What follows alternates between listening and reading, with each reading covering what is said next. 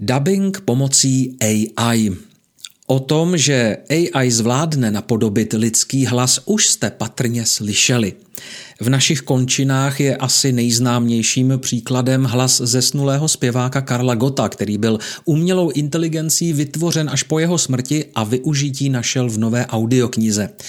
Nedávno se však objevil nový fenomén – dubbing pomocí AI, díky kterému můžete slyšet například Františka Filipovského mluvit perfektní angličtinou. Pokročilá dubbingová AI se pomalu ale jistě začíná hlásit o slovo a s velkou pravděpodobností tento obor, tedy obor dubbingu, brzy změní.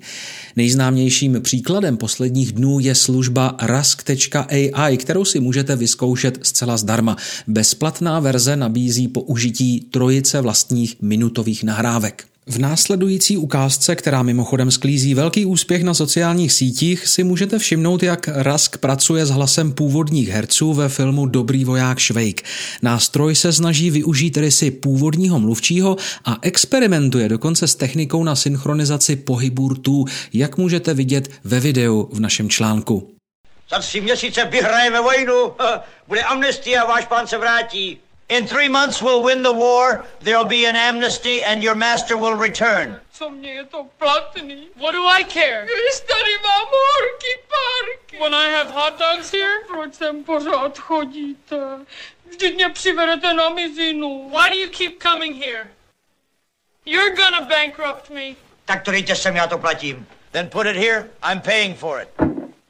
Rask umí naklonovat 28 jazyků a více jak 130 zároveň překládat. V nahrávce pak rozezná hned několik mluvčích a jejich hlasy dokáže přeložit podporovanými jazyky, včetně češtiny a slovenštiny. Díky tomu, že služba zvládá zmíněné klonování hlasu, se často věrohodně zachová i charakter původního mluvčího. U všech ostatních se používá univerzální generátor. Rozpoznání hlasu a následný překlad se ovšem nemusí vždy povést. Video je proto možné doplnit přesnými titulky a v editoru si pak můžete pohrát s dodatečnou úpravou textu, který je nakonec použitý hlasovým syntezátorem. Tento online nástroj si v poslední době získává velkou oblibu zejména díky své kvalitě a placené měsíční paušály začínají na 50 dolarech. Za tuto částku pak můžete využít 25 minut videa. Za každou další minutu vám bude služba účtovat 2 dolary navíc.